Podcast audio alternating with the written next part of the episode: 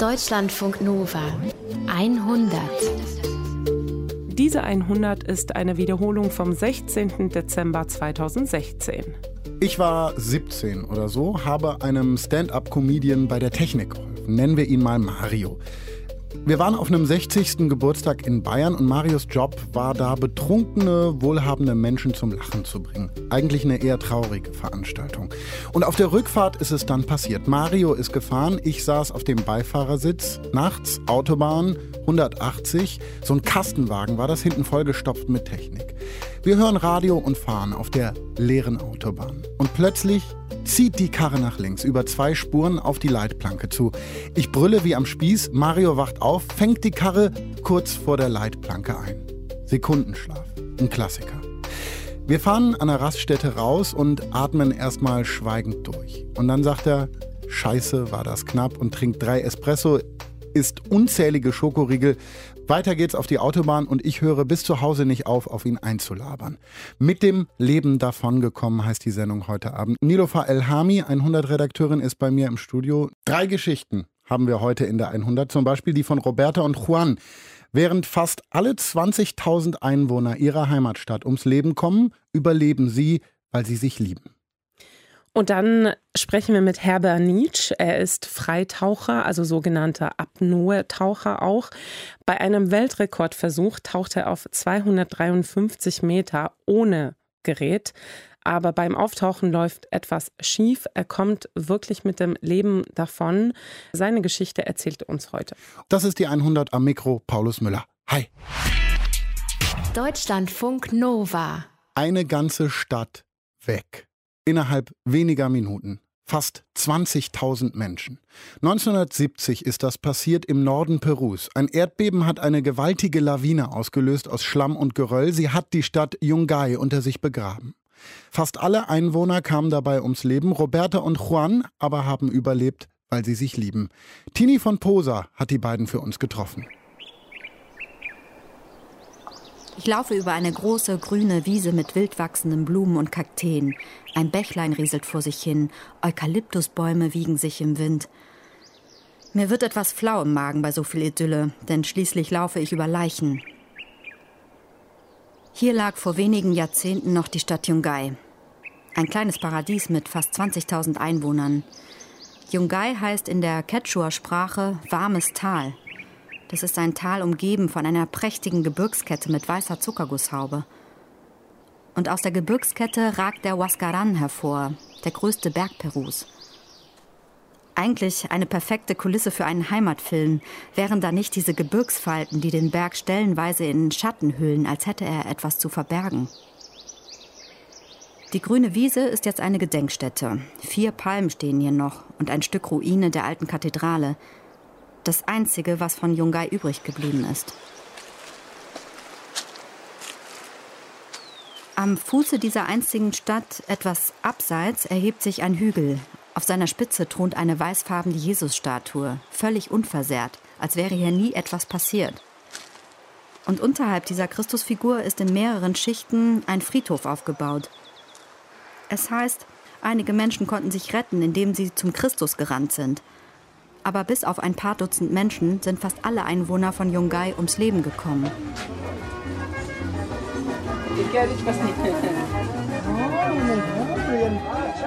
Es ist der 31. Mai 1970. Ein sonniger Sonntag in Yungay. Das Leben spielt an diesem Nachmittag auf dem zentralen Platz der Stadt ab, auf der Plaza de Armas. Menschen gehen hier in Geschäften ein und aus, sitzen in Cafés und Restaurants, plaudern miteinander im Schatten der Palmen, die blühende Stadt im Kolonialstil ist ein beliebter Ort für Touristen, die Bergsteigetouren in die Umgebung machen. Außerdem findet gerade darüber hinaus die Fußball-WM in Mexiko statt. Viele haben sich in Lokalen verabredet, um sich die Spielübertragung im Radio anzuhören. Die Menschen sind hier zwar Erdbeben gewohnt, doch an diesem geschäftigen Nachmittag ahnt niemand, dass die sich anbahnende Katastrophe die letzte ist, die Yungay erleben wird. Um 15.23 Uhr nachmittags passiert es. Ein Erdbeben löst eine gewaltige Lawine vom Berg Huascaran aus. Auf dem Weg ins Tal vermengt sich die Lawine mit Schlamm und Geröll, reißt in Sekundenschnelle alles mit sich, was sich in den Weg stellt. Wie eine züngelnde Riesenschlange fällt sie über Yungay her und reißt innerhalb weniger Minuten diese Stadt für immer in den Abgrund.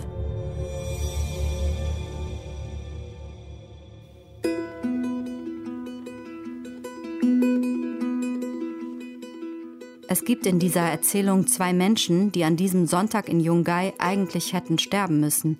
Roberta und Juan. Das Schicksal der beiden klingt fast wie eine erfundene Geschichte. Juan Mitte 30, Ehemann und Vater zweier Kinder, mit einer Schwäche für schöne Frauen.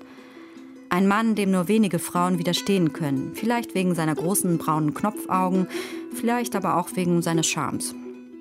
Und dann ist da Roberta, Anfang 20, unverheiratet, eine richtige Schönheit mit langen schwarzen Locken, mandelförmigen Augen und hohen Wangenknochen, unsterblich verliebt in Juan. Und was die beiden vereint, ist eine Liebesaffäre. Eine heimliche Affäre, die den beiden an diesem vernichtenden Tag in Yungay das Leben retten wird.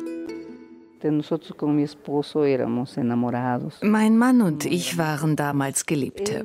Er hatte eine Frau und zwei Kinder, aber sie lebten getrennt. Sonst hätte ich mich gar nicht auf ihn eingelassen. Aber etwa drei Wochen vor dem Unglück hatten wir einen Streit, weil er was mit einer anderen Frau gehabt hatte. Und seitdem war Funkstille. Ich treffe mich mit Roberta in Yungay Nuevo, in dem neuen Yungay, eine Siedlung zwei Kilometer von der Gedenkstätte entfernt. Sie ist Mitte 60, sie trägt eine rote Wolljacke, und ist relativ kräftig gebaut. Ähm, ihre grauen, dichten Haare trägt sie zu einem Pferdeschwanz gebunden und sie wirkt wie eine Frau, die mitten im Leben steht, wie eine richtige Powerfrau und ist dabei warm und herzlich. Wenn Roberta von dem Tag der Katastrophe erzählt, klingt es, als würde sie die Gegenwart beschreiben. Dabei sind mehr als 40 Jahre vergangen. An jenem Sonntag, dem 31. Mai 1970, Wenige Stunden vor dem Unglück besucht Roberta noch die Messe in der Kathedrale an der Plaza de Armas, mitten in der Stadt. Unruhig rutscht sie auf der Kirchenbank hin und her. Sie hat sich eigentlich geschworen, Juan nie wiederzusehen, doch an diesem Sonntag ist die Sehnsucht besonders groß. Sie kriegt Juan einfach nicht mehr aus dem Kopf. Und kaum ist die Messe vorbei, handelt sie wieder aller Vernunft. In ihrem Minirock und den hochhackigen Schuhen macht sie sich auf zu dem Restaurant, in dem sie Juan vermutet. Schließlich steht Roberta vor dem Lokal, atmet tief durch, richtet sich ihre Locken zurecht, geht rein. Und tatsächlich, da sitzt Juan, bereits etwas angetrunken. Und er springt gleich auf, läuft zu ihr und sagt, komm, setz dich doch zu meinen Freunden und strahlt über das ganze Gesicht. Seine Freunde grölten schon, Juan, komm und bring das Mädel mit. Aber ich wollte mich nicht zu seinen Freunden setzen. Das war eine reine Männerrunde. Ich meinte dann zu Juan, du kannst gerne bei ihnen bleiben, aber ich will nicht.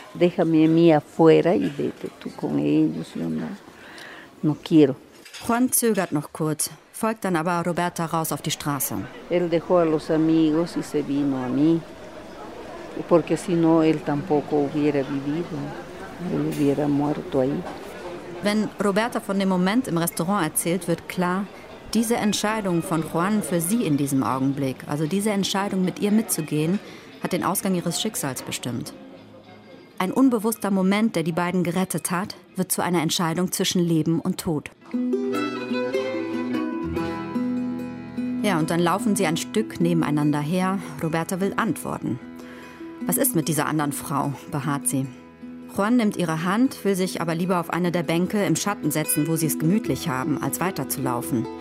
Er will ihr in Ruhe alles erklären. Aber Roberta will es ihm nicht so leicht machen, läuft entschlossen weiter. Und Juan stolpert hinterher. Juan versuchte mich zu beschwichtigen. Es ist vorbei mit der anderen, ehrlich. Ich habe die ganze Zeit nur an dich gedacht. Du bist meine Einzige, mein Engel und so weiter. Und während wir wild diskutierten, merkten wir nicht, dass wir uns immer mehr von der Stadt entfernten. Und wir wollten natürlich auch für uns sein, weil wir verliebt waren. Das muss man sich mal vorstellen. Ein kleiner Streit, Robertas Stolz und der starke Wunsch der beiden, sich zu versöhnen. All das führt dazu, dass sie weiterlaufen, vertieft in ihrer Diskussion. Sie in ihren Stöckelschuhen, er leicht torkelnd in der Nachmittagssonne. Ja, und dann klettern sie einen Hügel hinauf und endlich sind sie allein. Alles ist wieder gut und Roberta fühlt sich wie im siebten Himmel. Das klingt wie eine Filminszenierung.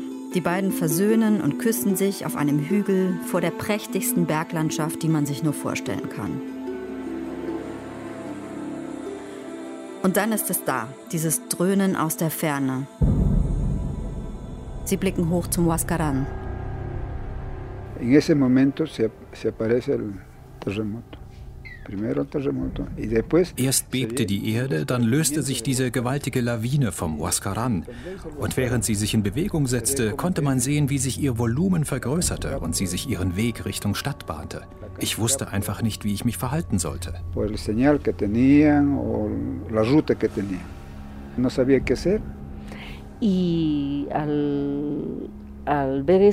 Wir sehen, wie der Berg sich bewegt ganz oben explodiert und wie dann ein starker Rauch aufsteigt. Das Dröhnen wird immer lauter, die Nebelschwaden aus Schutt und Sand immer dichter. Corríamos y corríamos y cuando él me dice no corras,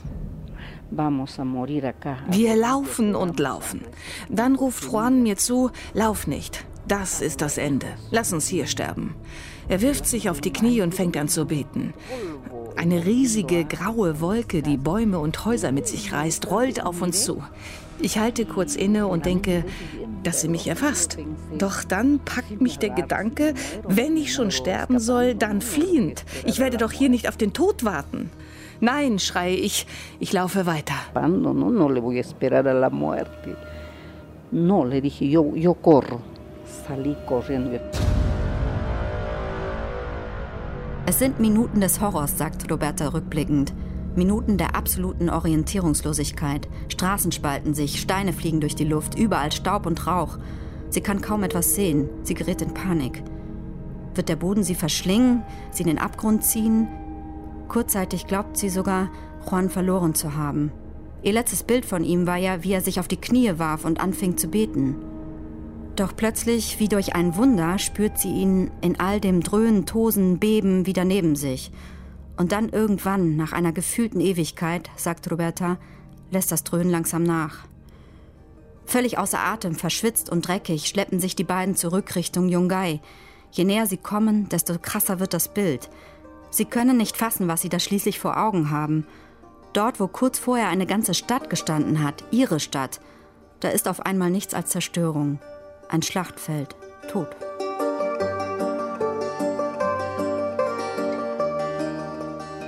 Había extremidades, un brazo por aquí, una pierna por allá, una cabeza así, horrible en el lodo.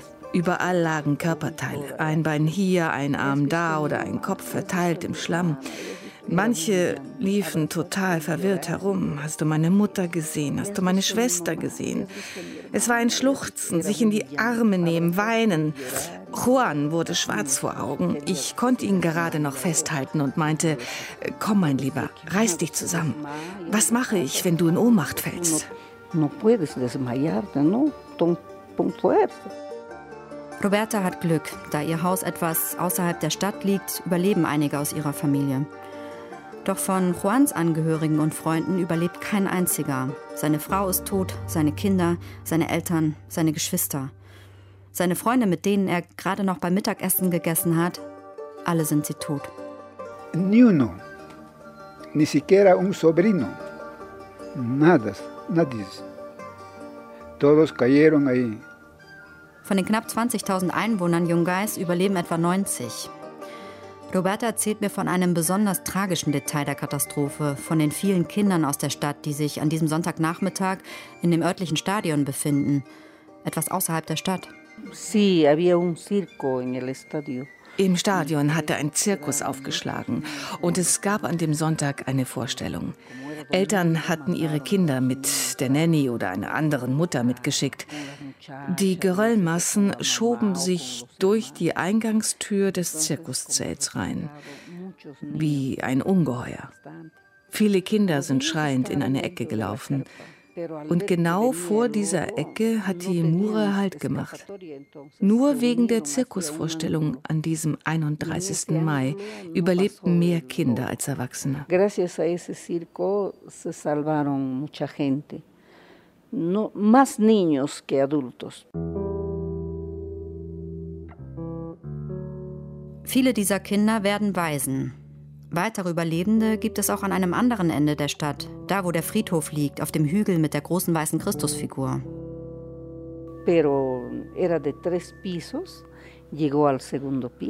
Der Hügel mit dem Friedhof bestand aus drei Ebenen und die Lawine gelangte bis zur zweiten Ebene. Als ich mir das im Nachhinein anschaute, konnte ich sehen, wie hoch die Geröllmassen gestiegen waren. Da war zum Beispiel eine Frau, die mit ihrer Mutter zum Friedhof gerannt ist. Sie waren kurz davor, sich zu retten, aber dann konnte die Mutter nicht mehr laufen. Sie war eine alte Frau. Sie sagte zu ihrer Tochter, Lass mich los und rette dich. In dem Moment erfassten die Schlammmassen die Mutter. Sie starb während ihre Tochter überlebte. Auf dem Friedhof ist deshalb ein kleines Mausoleum aufgebaut, auf dem steht Tochter, lass mich los und rette dich.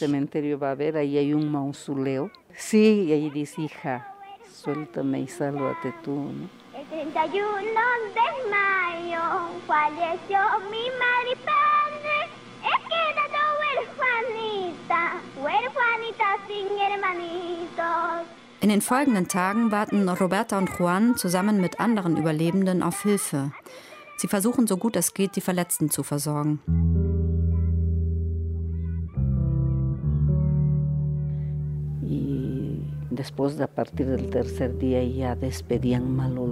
Nach drei Tagen begannen die Leichen und die Verletzten zu stinken. Zum Glück gab es einen Arzt. Er schickte uns los. Wir sollten nach Wasser suchen. Doch das Einzige, was wir fanden, war eine braune Brühe. Wir haben das Schmutzwasser gekocht, um die Verletzten zu versorgen. Irgendwann kamen dann endlich die Hubschrauber, haben erst die Schwerverletzten mitgenommen. Es dauerte alles ewig. Es liefen einige herrenlose Tiere umher, die irgendeiner schlachtete und zum Essen verteilte. Am traurigsten war es, die Kinder zu sehen. Da war ein drei Monate altes Mädchen, das von seiner Nanny gerettet worden war. Doch es gab weder Milch, Zucker noch Wasser. Es gab nichts. Una niña de tres meses que solamente se salvó con la empleada. No había leche, no había azúcar, no había agua, no había nada.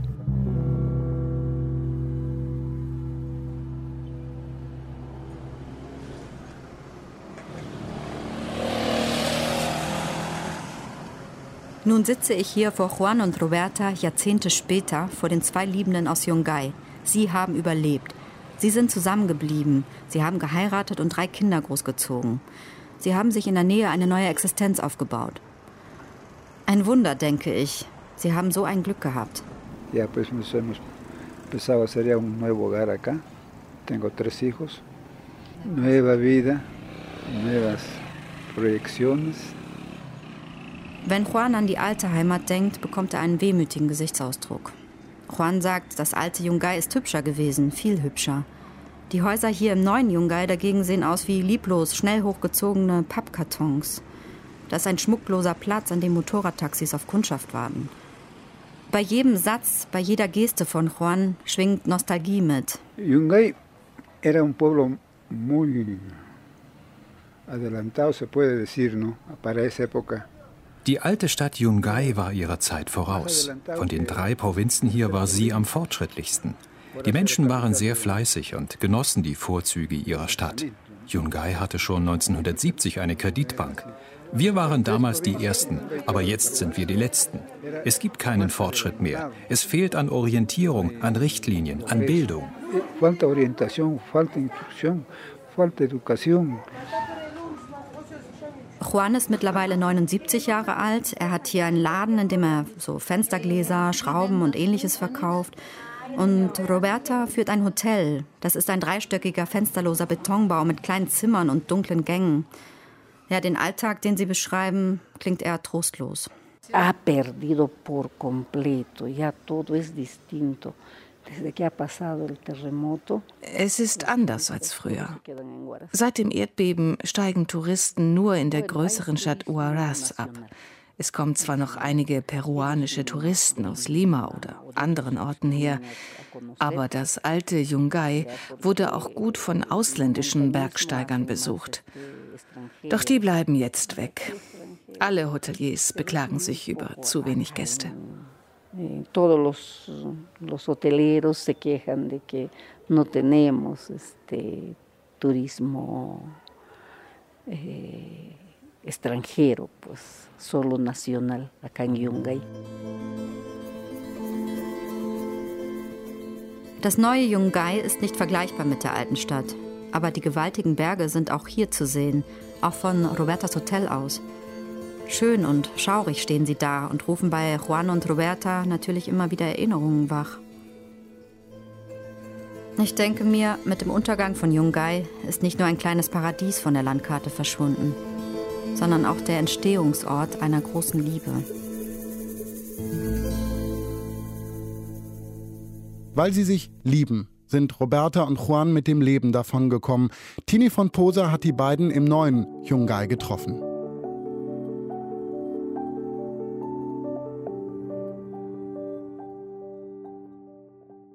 Ein Atemzug. Mit einem Atemzug kann ich vielleicht drei, vier Sätze sprechen. Mit einem Atemzug kann ich, keine Ahnung, ich habe es nie wirklich gestoppt, 40 Sekunden vielleicht tauchen. Herbert Nitsch kann mit einem Atemzug neun Minuten unter Wasser bleiben. 253 Meter tief tauchen. Konnte, muss man sagen. Denn als der Apnoe-Taucher aus den 253 Metern wieder aufgetaucht ist, wurde er ohnmächtig und erlitt multiple Schlaganfälle. Am 6. Juni 2012 war das. Ein Weltrekordversuch, lange und intensiv vorbereitet, Ziel, den eigenen Weltrekord von 214 Metern zu überbieten. Vor der griechischen Insel Santorin ließ sich Herbert Nitsch von einem speziellen Schlitten in die Tiefe ziehen. Als er auftauchte, war alles anders. Die Ärzte sprachen von Rollstuhl, schweren, dauerhaften Schäden im Hirn. Herbert Nitsch ist knapp mit dem Leben davongekommen. Ich bin mit Herbert jetzt über Skype in Nizza verbunden. Hallo Herbert. Hallo, freut mich. Wie geht es dir heute, vier Jahre später? Du sitzt nicht im Rollstuhl, aber welche Folgen dieser Schlaganfälle spürst du noch? Äh, ja, einige. Äh, leider im, im Wasser keine, Gott sei Dank. Äh, an Land sehr wohl äh, Koordination, Artikulation und äh, Balance. Wir wollen gleich über diesen Tag sprechen, diesen 6. Juni 2012, wo du runtergegangen bist auf diese Tiefe. Aber vorher wollte ich von dir wissen, wie du überhaupt zum Apnoe-Tauchen gekommen bist. Denn das ist ja, naja, eine wirklich krasse Sache, körperlich eine wahnsinnige Leistung. Ja, es war ein reiner Zufall eben, dass ich auf äh, Scuba-Tauch-Safari war in Ägypten und die Airline mein gesamtes Equipment verstampft hat. Ich deswegen dann dort äh, nur schnorcheln unterwegs war, mit äh, Kamera und abgelenkt war vom Eigentlichen. Und das äh, Luftenhalten beim Schnorcheln war so, ja, ich war beschäftigt damit, das Foto zu machen und unbewussterweise dabei trainiert. Und später dann hat mich ein befreundeter Taucher aufmerksam gemacht, dass es eigentlich Weltrekord ist zum Freitauchen. Und ich habe gesagt, was ist Freitauchen? Weil ich kannte das gar nicht. Moment, ganz kurz, Herbert. Das heißt, du bist da mit der Kamera unten rumgetaucht ähm, und hast die Zeit irgendwie vergessen. Und das war schon eine wahnsinnige Leistung, ja? Ja, dadurch, dass ich das tagelang äh, mehrere Stunden gemacht habe, habe ich unbewussterweise trainiert dafür, immer länger und immer tiefer tauchen können. Und dann kam der Punkt, wo du von dem Kumpel angesprochen wurdest und es professionalisiert hast direkt und direkt eingestiegen bist? Es war eigentlich nur ein Hobby. Ich habe das neben dem Beruf gemacht. Und der hat aber gemeint, eben kauft er ordentliche Flossen und probier das und machen österreichischen Rekord im Freitauchen. Äh, die österreichischen Freitaucher waren am Anfang äh, nicht so amüsiert darüber, über mein Können und deswegen bin ich dann gleich zum, zur internationalen Szene, hier in Nizza eigentlich, gestoßen und habe dann eben ein Jahr später dann meinen ersten Weltrekord direkt aufgestellt. Nach einem Jahr. Das ist ja, ja Wahnsinn. Ja, das ging recht schnell. Dann kamen aber ja auch äh, Jahre von Training. Ne? Also du hast ja tatsächlich deinen Körper, kann man so sagen, optimiert, um eben auch in diese wahnsinnigen Tiefen zu kommen, äh, so lange eben unter Wasser bleiben zu können. Ähm, da ist richtig viel Technik dabei, Atemtechnik und tatsächlich ist es so, dass dein Lungenvolumen unfassbar viel größer ist als zum Beispiel meins. Ja, aber ich habe das nicht von Anfang an gehabt, sondern bewusst trainiert, dass man das Maximalvolumen steigert, steigern kann ordentlich, durch Luft nachpressen in die Lunge mit einer speziellen Technik. Das sieht so aus, Luft, als ob du Luft schluckst, ne? Genau, dass man, äh, es wird auch genannt Karpfen äh, oder Packing, dass man Luft mit, mit dem Mund schluckt oder nach unten drückt, aber eben nicht in den Magen, sondern in die Lunge. Und dadurch eben die Lunge dehnt und langsam sich das steigern kann. Ich bin äh, gekommen von sieben auf ungefähr zehn Liter mit normaler Einatmen und von zehn Liter mit der Technik noch einmal auf 15 Liter. Zum Vergleich, was hat ein normaler Mensch für ein Lungenvolumen? Ja, sechs bis sieben Liter. Wahnsinn. Kommen wir jetzt mal zu dem 6. Juni. Ähm, du wolltest ja da schon deinen eigenen Weltrekord brechen an diesem Tag. Ähm, wusstest, dass das ein, naja, sehr ehrgeiziges Unternehmen ist. Wie hast du dich auf diesen Tag vorbereitet?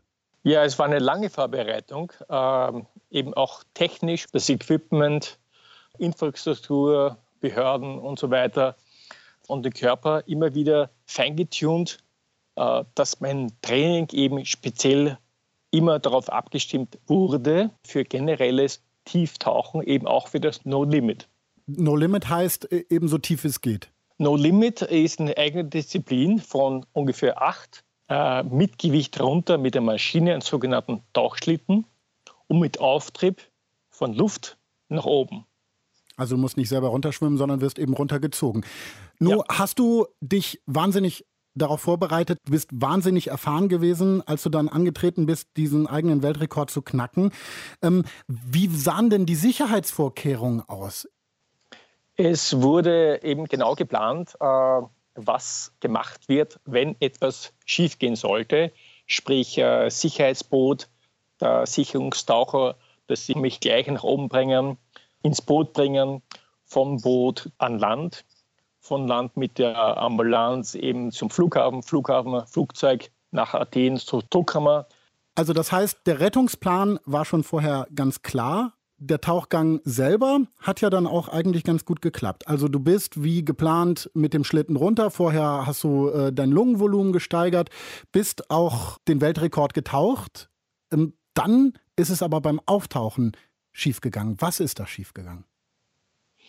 Ja, aufgrund von Tiefenrausch bin ich eingeschlafen. Äh, es ist schwierig zu verstehen, warum man einschläft unter Wasser. Äh, man muss sich aber vorstellen, dass Tiefenrausch ist zu verstehen wie Alkoholrausch. Und das gepaart mit, mit super entspannt sein, was man sein muss beim Freitauchen an sich, um maximale Leistungen zu erbringen, hat dazu geführt, dass ich eingeschlafen bin. Das heißt, du warst wirklich so entspannt und so ruhig, dass du richtig weggenickt bist. Also es ist jetzt keine Ohnmacht oder sowas wegen Druck, äh, sondern einfach eingeschlafen. Einfach eingeschlafen, ja. Beim Auftauchen auf ungefähr 80 Meter. Und der Tauchschlitten ist dann mit mir automatisch auf 24 Meter stehen geblieben. Äh, die Sicherungstaucher, die entgegenkommen sind, haben mich regungslos vorgefunden, aber ich bin sofort aufgewacht. Ich habe dann äh, gleich nach dem Seil gegriffen, um den Dekompressionsstopp zu machen. Da muss ich jetzt nur kurz einhaken. Ja. Äh, dieser Dekompressionsstopp ist total wichtig, ähm, um eben Schäden zu verhindern beim Auftauchen. Man darf nicht direkt hoch. Es ist so, dass, dass ich einen Dekompressionsstopp einlegen muss, dass man dem Körper Zeit gibt, abzugasen, weil es bilden sich Gase im Blut, äh, die langsam wieder ausperlen müssen. Die Folge sonst wäre, dass diese Gase eben im Blut wären weiterhin und dort Schäden verursachen können. Genau, das verstopft die Blutzufuhr und gewisse Areale vom Körper oder auch Hirn unterversorgt werden. Das ist dann die Dekompressionskrankheit. Genau. Und ja. genau das ist dir passiert, weil dieser Stopp nicht eingelegt wurde. Die Kollegen haben gedacht, du bist ohnmächtig und wollten das Richtige tun, dich sofort an die Oberfläche bringen, damit eben dieser Rettungsweg, den ihr schon vorgeplant hattet, eingehalten werden kann. Ja, die haben mich dann gleich nach oben gebracht, dass ich stoppen wollte, haben die nicht beachtet, weil sie glaubten zu wissen, dass ich aufgetaucht werden muss. Aber ich, mir war klar, dass ich wieder runter muss. Ich bin äh, sofort nach dem Auftauchen wieder runter mit Sauerstoff, um die Krankheit zu reduzieren. Und während ich dort gehangen bin, auf 10 Meter mit Sauerstoff, ist nach einer Viertelstunde ungefähr die Deko-Krankheit eingetreten. Wie hast du das gemerkt? Teile vom Körper sind äh, zuerst eingeschlafen, dann komplett äh, ja, regungslos, bewusstlos, gelähmt. Und äh, mir war sehr schwindlig. Und äh, ja, dass ich dann eben gemerkt habe, es wird immer schlimmer. Wir müssen das Ganze abbrechen, dass die Rettungskette in Aktion treten. Das heißt, du bist dann in ein Krankenhaus gekommen. Ähm, hast du das überhaupt noch mitbekommen oder war dann irgendwann die Dekompressionskrankheit so schlimm, dass du äh, bewusstlos warst? Ich äh, habe das nur teilweise in Erinnerung. Und ich war dann im Spital in Athen, großteils im künstlichen Koma, eine Woche lang. Das ist typisch äh, bei Schlaganfallpatienten, dass sie ins künstliche Koma versetzt werden. Ja, wenn es äh, zu kritisch ist, um sie besser zu behandeln können. In meinem Fall waren eben viele Schlaganfälle der Fall. Nun war ja die Rettungskette dafür gestaltet worden, dass du möglichst schnell in eine Druckkammer kommst. Warst du dann im Krankenhaus auch in so einer Druckkammer? Ja, nach ein paar Stunden kam ich in die Druckkammerbehandlung. Ein paar Stunden sage ich deswegen so, weil eigentlich wäre jede Minute wichtig. Und den Ärzten war wichtig, äh, das Ganze zu untersuchen, zu verstehen teilweise auch verständlich natürlich. Also zu verhindern, dass diese Bläschen, die im Blut entstanden sind, Schäden anrichten können. Nur haben diese Bläschen Schäden angerichtet. Und ähm, es gab diesen Fehler in der Rettungskette. Es gab äh, den Fehler, den vielleicht Ärzte gemacht haben bei der Behandlung. Welche Folgen haben dir dann die Ärzte, als du vielleicht wieder beim Bewusstsein warst, aus dem künstlichen Koma aufgewacht bist, genannt. Also was haben die Ärzte für eine Prognose für dich abgegeben? Ja, ich war eigentlich wie ein Gemüse und folgedessen haben die Ärzte eigentlich hinter meinen Rücken gesprochen und ich habe da deutlich gehört, dass ich äh, äh, für mein Leben lang ein Gemüse bleibe und im Rollstuhl bleibe. Und äh, ich habe da nach und nach äh, gemerkt, dass es eigentlich besser geht als erwartet, dass ich die ganze, ganze Reha selber in die Hand nehmen muss, weil die Reha war ausgelegt für einen Standardpatienten und als Freitaucher kennt man seinen Körper sehr gut und weiß genau, was man wie beeinflussen kann. Ich musste raus aus Reha-Zentrum, um es selber zu machen. Also gegen den Rat deiner Ärzte hast du die Sache selber in die Hand genommen. Wie war dein körperlicher Zustand da? Also konntest du selber das Krankenhaus laufend verlassen und wie schnell ging es dann besser, als du dich selber um die Reha gekümmert hast? Es waren eben alle Ärzte, alle gegen mich, gegen mein Vorhaben. Freunde und Familie waren auch dagegen, dass ich die Reha verlasse. Aber nichtsdestotrotz, nachhinein betrachtet, war das meine beste Entscheidung überhaupt dass ich nach Hause gegangen bin, oder mit Rollator eigentlich, dass ich nicht nur Ausdauersport gemacht habe wieder, sondern einfache Balanceübungen auf einem Bein stehen oder auch Gedächtnisübungen, um äh, das äh, Gehirn zu fordern.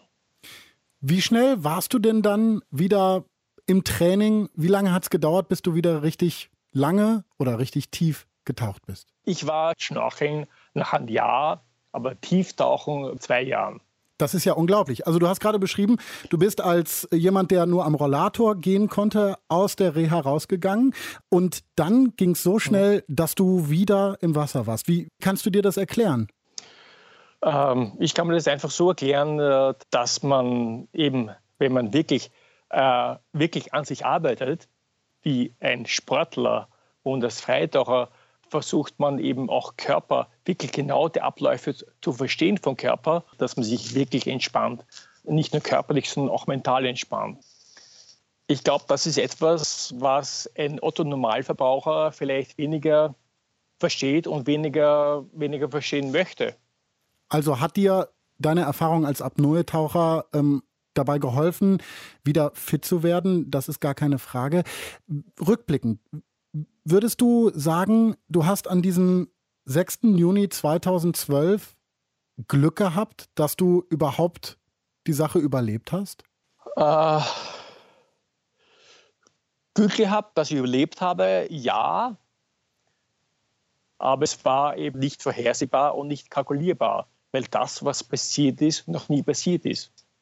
Hat dich denn der Unfall verändert? Mal abgesehen von den körperlichen Problemen, die noch bleiben, die du beschrieben hast zwangsläufig habe ich mich eingebremst, dass ich eben äh, das Leben nicht nur im Schnellzugtempo erlebe, sondern wirklich äh, bewusst langsamer werden musste und auch dadurch das große Bild sehe und bewusster lebe, sagen wir so.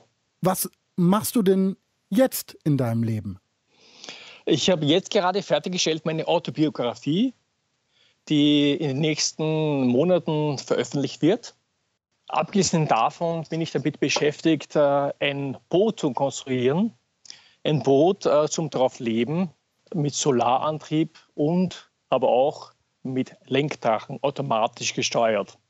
Und abgesehen davon äh, bin ich seit längerer Zeit, schon seit drei Jahren, am Advisory Board von Sea Shepherd, einer Non-Profit-Organisation, die sich einsetzt für den Schutz der Meere. Weil als Freitaucher habe ich über die Jahre gesehen, wie die Meere überfischt werden, wie sinnlos äh, Hai getötet werden, Wale getötet werden. Und deswegen bin ich stolz darauf, am Advisory Board zu sein für Sea Shepherd, um den Schutz der Meere bewusst zu machen. Das Meer also immer noch Mittelpunkt im Leben von Herbert Nietzsche. Wie oft bist du in der Woche im Wasser, vielmehr unter Wasser? Es ist unterschiedlich, wenn ich das Meer da habe, dann bin ich kaum rauszubekommen. Dann verbringe ich äh, Zeit zum Essen am Land und zum Schlafen. Ansonsten, wenn ich nicht am Meer bin, geht mir das Meer auch nicht so ab, obwohl ich dem entgegenstrebe, auf dem Boot zu leben und wirklich Zeit zu haben dafür. Und ich bin mir sicher, dann werden wir uns noch mal sprechen. Unter Wasser. Unter Wasser. das ist eine gute Idee. Wir blubbern uns ins Mikrofon. Okay, Herr Benitsch, ja. danke für das Gespräch und alles Gute. Ich danke. Alles Gute. Wieder. Das waren Geschichten vom Überleben in der 100. Danke an Tini von Posa. Sie hat uns von Roberta und Juan erzählt, die mit der Liebe davon gekommen sind, als ihre Heimatstadt unter einer Lawine verschüttet wurde. Danke an Herbert Nietzsche. Er wurde bei einem Weltrekord aus der Tiefe gerissen. Mittlerweile hat er es wieder dorthin zurückgeschafft. Wie das war, hat er uns erzählt. Danke an Markus Franja online und Nastja Schwabska in der Technik. Vielen Dank an Nilofer Elhami, Redakteurin dieser Sendung. Ich bin Paulus Müller und das war 100. Deutschlandfunk Nova 100. Wahnsinn, dass Juan und Roberta überhaupt überlebt haben. Doch man merkt den beiden an, so einfach ist das mit dem Weiterleben auch nicht, wenn alle anderen um einen herum mit einem Schlag gestorben sind. Ja, und die überrollte Stadt Yungay, sie ist nicht ersetzbar. Es funktioniert nicht, einfach ein paar neue Häuser woanders aufzubauen und zu sagen, ich werde mich hier genauso wohl und zu Hause fühlen wie in der alten Stadt. Es ist, als ob dein Elternhaus plötzlich abbrennt, mit allen Erinnerungen und Lieblingsorten. Es gibt schon viele Leute, die Apnoe, also dieses mit einem Atemzug und ohne Sauerstoff tauchen, als extrem einstufen. Die sagen, es ist absolut Wahnsinn, was Leute wie Herbert Nietzsche da machen und dass diese Leute auch Adrenalin-Junkies wären und so weiter. Und da fand ich in der Vorbereitung für dieses Interview einen Satz von Herbert Nietzsche sehr interessant, dass Apnoe-Tauchen nichts, aber auch gar nichts mit Adrenalin zu tun hat. Denn Adrenalin wäre ja der absolute Tod für diese Disziplin. Äh, man braucht also so viel Ruhe, man muss so entspannt sein, so maximal auf Sparflamme sein, rein körperlich, damit man überhaupt mit einem Atemzug über 200 Meter tief tauchen kann. Deutschlandfunk Nova 100. Jeden Sonntag um 16 Uhr. Mehr auf deutschlandfunknova.de.